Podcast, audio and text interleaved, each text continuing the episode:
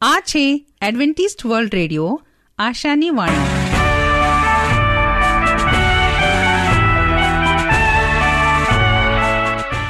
અમારા આજના પ્રસારણમાં તમારો હાર્દિક સ્વાગત છે. આજે તમારા માટે અમે ખૂબ સુંદર સ્વાસ્થિક અને આત્મિક વિચારો લાવે છીએ. પણ તે પહેલા સાંભળો, દેવની સ્તુતિમાં આ સુંદર ગીત.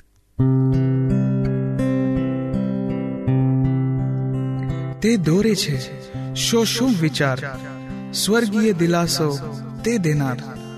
જે માર્ગે જાઓ, જે કામ કરો, તેમાં દોરે છે મુજ પ્રભુ.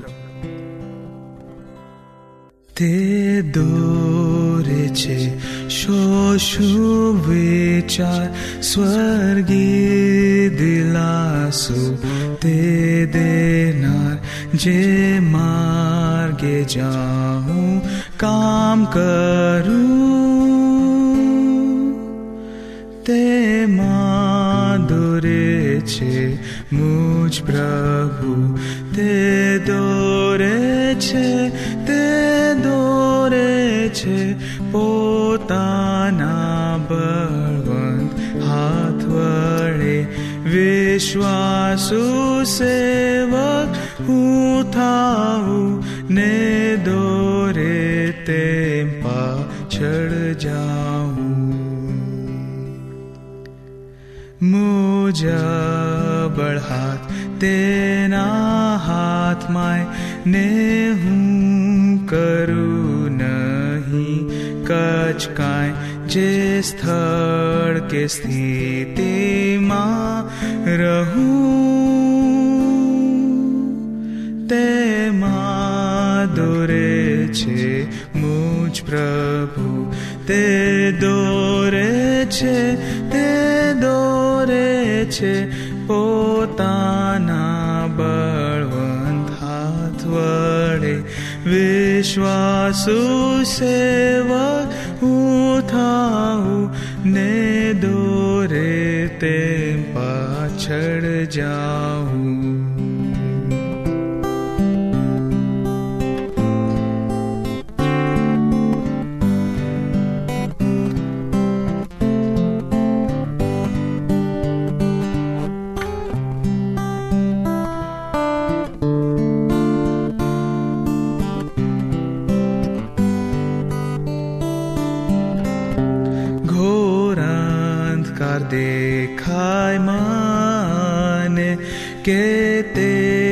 તેજસ્વી પ્રકાશ પડે શાંતિ કે તોફાનમાં પડું તેમાં દોરે છે મુજ પ્રભુ તે દોરે છે તે દોરે છે પોતાના બળવંત હાથ વડે વિશ્વાસુ સેવક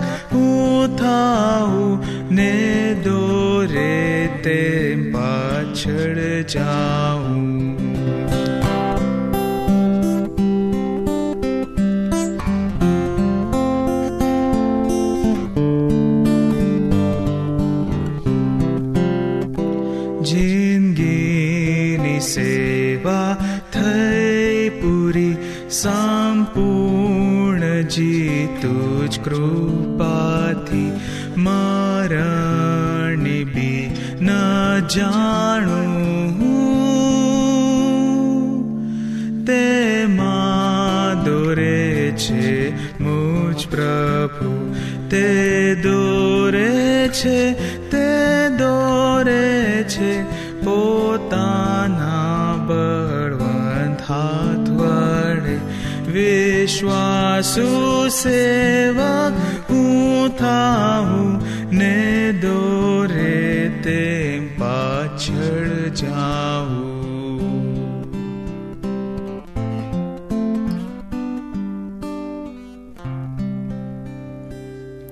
આજના અંકમાં આપણે સાંભળીશું એક વાર્તા જે આપણને જીવનની નીતિનો બોધ આપે છે. નમસ્કાર મિત્રો. હવે સમય છે વાર્તાનો. અને આજે આપણે જોઈશું એક છોકરી જેનું નામ છે લલિતા. આઠ વર્ષની લલિતાને તેના પિતાએ જ્યારે પોતાની શાકભાજીની વાડીમાંથી જમીનનો એક ટુકડો પાવડા કોદાળી વડે ઠીક કરી કાઢી આપ્યો, ત્યારે તેના આનંદની સીમા ન રહી. તેની ચૌદ વર્ષની મોટી બહેન સુલોચનાએ લલિતાને મદદ કરવાનું સ્વીકારી લીધું. બંને બહેનોએ ટમેટા કે જે લલિતાનું મનપસંદ શાક હતું, તેને વાવવાનું નક્કી કર્યું. ટમેટા વાવ્યા પછી ક્યારાની આજુબાજુ ખસખસ, બીજા છોડ તથા વેલા શોભા માટે વાવવામાં આવ્યા. ઉનાળો આવ્યો અને લલિતાને જરાય ફુરસદ ન રહી. પોતાની વાડીની તે ખૂબ જ ધ્યાનથી સંભાળ લેતી હતી. નકામા છોડ અને ઝાંખરાને તેણે ખોદી નાખ્યા. પોતાના છોડવાઓને જીવાત ન લાગે, તેની સંભાળ તે હંમેશા રાખતી. રોજ રાત્રે નિયમિતપણે તે છોડવાઓને પાણી પાતી. આમ આખરે લલિતાનો બગીચો ફૂલોથી ઉભરાઈ ગયો. લલિતાની આટલી બધી સંભાળ છતાં ટમેટા, ટમેટાના છોડ પૂરેપૂરા વિકસ્યા ન હતા. પરંતુ બધામાં એક છોડ જુદો જ તરી આવતો હતો. તેનો વિકાસ ધ્યાન ખેંચે તેવો થયો હતો. તેના પર નાના નાના ટમેટા બેઠા.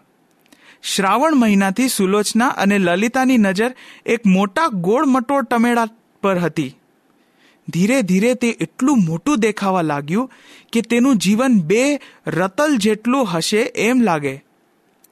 એક દિવસ લલિતાના ભાઈએ કહ્યું, મારા મરઘાને હું જિલ્લા પ્રદર્શનમાં લઈ જવાનો છું. મને ખાતરી છે કે તે પહેલું ઇનામ જીતી જશે. તરત જ લલિતાને તેના મોટા ટમેટાનો ખ્યાલ આવ્યો. તે સુલોચના પાસે દોડી ગઈ અને પૂછ્યું, બેન, ટમેટાને પ્રદર્શનમાં લઈ જવાય કે નહીં? કેમ નહીં? સૌથી મોટા અને દેખાવડા ટમેટાને ઇનામ મળે છે. તું તારું પેલું મોટું ગોળ મટોળ ટમેટું ત્યાં કેમ નથી લઈ જતી? શું હું પણ પ્રદર્શનમાં ભાગ લઈ શકીશ? લલિતાએ તાળી પાડી અને નાચવા લાગી. લલિતા, શા માટે તું ભાગ ન લે? જેમણે તારું ટમેટું જોયું છે, તે બધાએ તેના ખૂબ વખાણ કર્યા છે. આટલું મોટું ટમેટું મેં ક્યાંય જોયું નથી. જિલ્લા પ્રદર્શન એટલે બાળકો માટે સારા કપડાં પહેરીને મહાલવાનો દિવસ. દરેક બાળક પોતાની ખાસ ચીજ લઈને પ્રદર્શનમાં હાજર થઈ જાય. સુલોચનાએ કહ્યું, લલિતા, તું આ માટે બા, બાપુજીને કે કોઈને વાત કરતી નહીં. વિજેતા તરીકે જ્યારે તારું નામ બોલાય, ત્યારે મંચ પર જઈને તારું ઇનામ મેળવજે. પછી બધાને કેટલી બધી નવાઈ લાગશે. લલિતા સુલોચનાની વાત સાથે સહમત થઈ ગઈ અને તે બપોરે સુલોચનાએ એક કાર્ડ પર લખ્યું, લલિતાએ વાવેલું ટમેટું ઉંમર વર્ષ આઠ. લલિતાને કાર્ડનું લખાણ વાંચીને હસવું આવી ગયું અને તે બોલી, તે લોકો ટમેટાની ઉંમર આઠ વર્ષ ન સમજે તો સારું.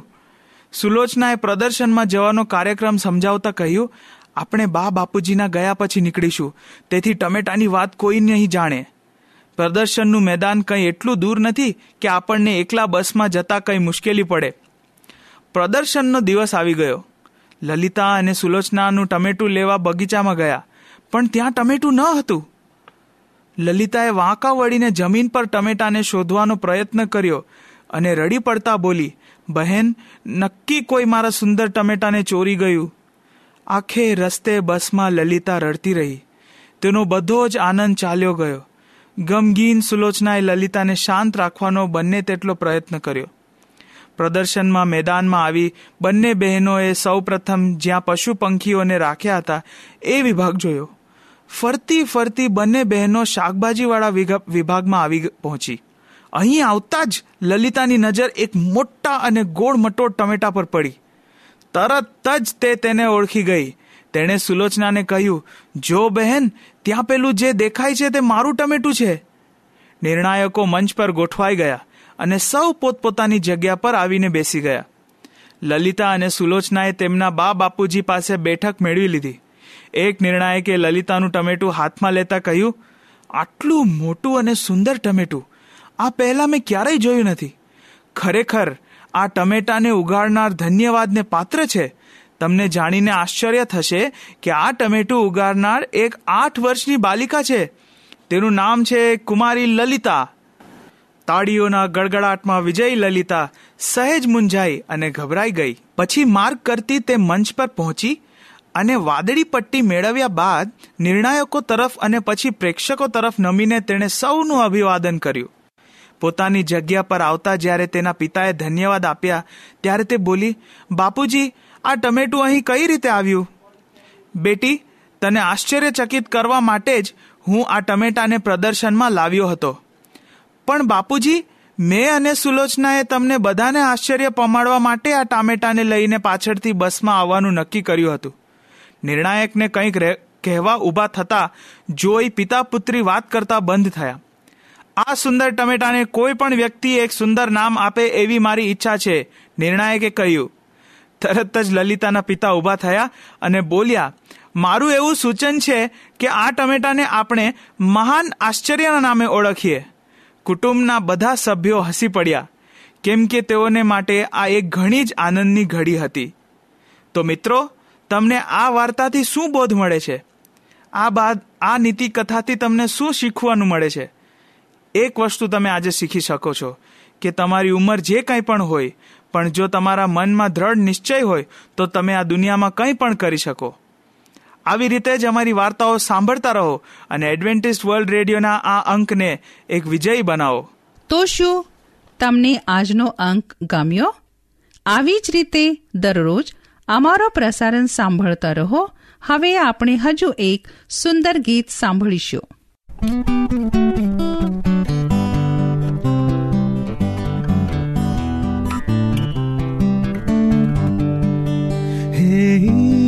ઈસુ તુમારો હું પ્રીતિ કરું ને પાપો નામો સંદા દૂર ધરું ઉગાર્યો મને તે હે ત્રાતા કૃપાળ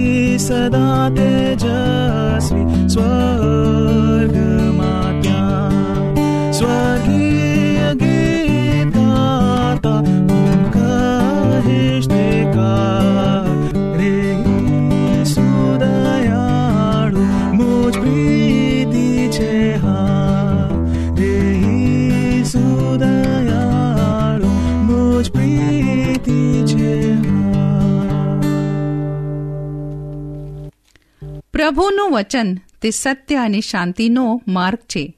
આવો, હવે આપણે પ્રભુના વચન ઉપર મનન કરીએ. આજે અમે તમારો સ્વાગત કરીએ છીએ ઈસુ ખ્રિસ્તના નામમાં. હું રાજુ ગાવી તમારા સુધી દેવનું વચન પહોંચાડનાર, સર્વ પ્રસંગે ધરી જનાર ઈશ્વર. આ ગીતશાસ્ત્ર તેનો ત્રેવીસમો અધ્યાય અને ચાર કલમમાં આપણને જોવા મળે છે. આ જગતમાં મનુષ્ય તરીકે આપણે હંમેશા કંઈક ને કંઈક બાબતોમાંથી પસાર થઈએ છીએ, દુઃખો, સંકટો, બીમારીઓ, એવી રીતે કંઈ પણ બાબતનો આપણે સામનો કરીએ છીએ. આ જગતમાં માણસોએ ખૂબ મહાન કામ કર્યા છે અને તે આપણને જોવા મળે છે કે બસો રેલવે ફ્લાઇટો, મશીનરીઓ, વસ્તુઓ આમ તે કંઈક ને કંઈક નવું કરતો જાય છે. ડાક્ટર બીમારીને સાજો કરે છે અને બીમારીના શરીરની અંદર શું ખામી હોય તેને કાઢે છે અને તેમાંથી તે તેમને છુટકારો આપે છે. કારાગીરો પોતાના હાથો વડે કારાગીરનું કામ કરે છે. દેવે મનુષ્યને બનાવ્યા. તો મનુષ્યો પોતાના સ્વભાવ પ્રમાણે આજે મનુષ્યને બનાવે છે. પણ તેમાં પ્રાણ ફૂંકી શકતો નથી. મનુષ્યો કેટલો પણ મહાન કામ કરે છે, તો પણ તેને મરણના હાથમાંથી છુટકારો મળતો નથી અને તે છુટકારો પામી શકતો નથી. સૌથી વધારે મનુષ્યને બીક છે અને તે મરણની અને તેની મરણમાંથી છુટકારો કરનાર દેવ સિવાય કોઈ મળે નહીં. આજે આપણને જોવા મળે છે કે એવા પ્રસંગે માણસને તેના કારાગીરીનું કામ હાથ આવતો નથી અને તે પોતાના કારાગીરીને લીધે પોતાના જીવનને બચાવી શકતો નથી. માણસ દુનિયાની સર્વ વસ્તુઓની કારાગરીનું કામ કરતો હોય પણ તે મરણના હાથમાંથી બચી શકતો નથી. કારણ કે એક ઈશ્વર છે ને તે જીવન આપે છે અને તે સર્વ પ્રસંગે તથા દુઃખના સુખના સમયે મનુષ્યને તેની હાલતમાંથી ચલાવવાને સક્ષમ છે અને ઈશ્વર વગર કોઈ પણ મરણમાંથી છુટકારો આપી શકતો નથી. જ્યારે આપણે બીમારીમાંથી અથવા શત્રુઓથી, દુઃખોથી બચવા માટે દેવને વિનંતી કરીએ છીએ ત્યારે તે આપણને ઉત્તર આપે છે ને સડાવે છે. મરણની જેવી પરિસ્થિતિમાંથી તે આપણને બચાવી શકે છે. એટલા માટે ગીતશાસ્ત્ર કહે છે કે મરણની ખીણમાંથી ચલાવનાર ઈશ્વર અને કેટલો મહાન પ્રભુ છે કે તે દરેક પરિસ્થિતિને બદલી નાખે છે. યશયા આડત્રીસમો અધ્યાય, પહેલો અધ્યાય અને સો સુધીમાં આપણને જોવા મળે છે કે હિચકિયા એટલો માંદો પડ્યો કે તેની પાસે એવો સંદેશો મોકલવામાં આવ્યો કે તે મરનાર છે.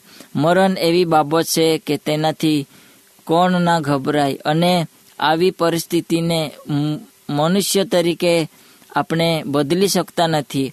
મરણ નજીક આવેલું છે ને હિચકિયાએ દેવને વિનંતી કરી કે, દેવ, તમારા ન્યાયપણામાં હું ચાલ્યો અને સત્યમાં હું હંમેશા ચાલ્યો એવી રીતે મેં મારો જીવન જીવતો હતો અને મરણનું નામ સાંભળીને તેને બહુ કાલાવાલા કર્યા અને દેવે તેની દુર્દશાને બદલી નાખી. દેવ તેની પ્રાર્થના સાંભળી અને તેને સાજો કર્યો. યશયા તેનો ઓગણ સાઠમો અધ્યાય અને પહેલી કલમમાં એવું લખેલું છે, દેવનો હાથ ટૂંકો નથી કે તે બચાવી ન શકે. અને તેનો કાન મંદ નથી કે તે સાંભળી ન શકે. પરમેશ્વર દરેકની વિનંતી સાંભળવા માગે છે. દરેકની ખરાબ પરિસ્થિતિને તે બદલવા માગે છે. પણ આજે આપણે આપણું જીવન બદલતા નથી. દેવ સર્વ પ્રસંગે મનુષ્યની હજુરા હજુર મદદગાર છે ને તે, તેને આ જગતમાંથી મરણ પર પણ જય મેળવી હશે એટલા માટે આપણે હંમેશા યાદ રાખીએ કે દેવ સર્વ પ્રસંગે મનુષ્યની મદદ કરો- કરવા માટે તૈયાર છે.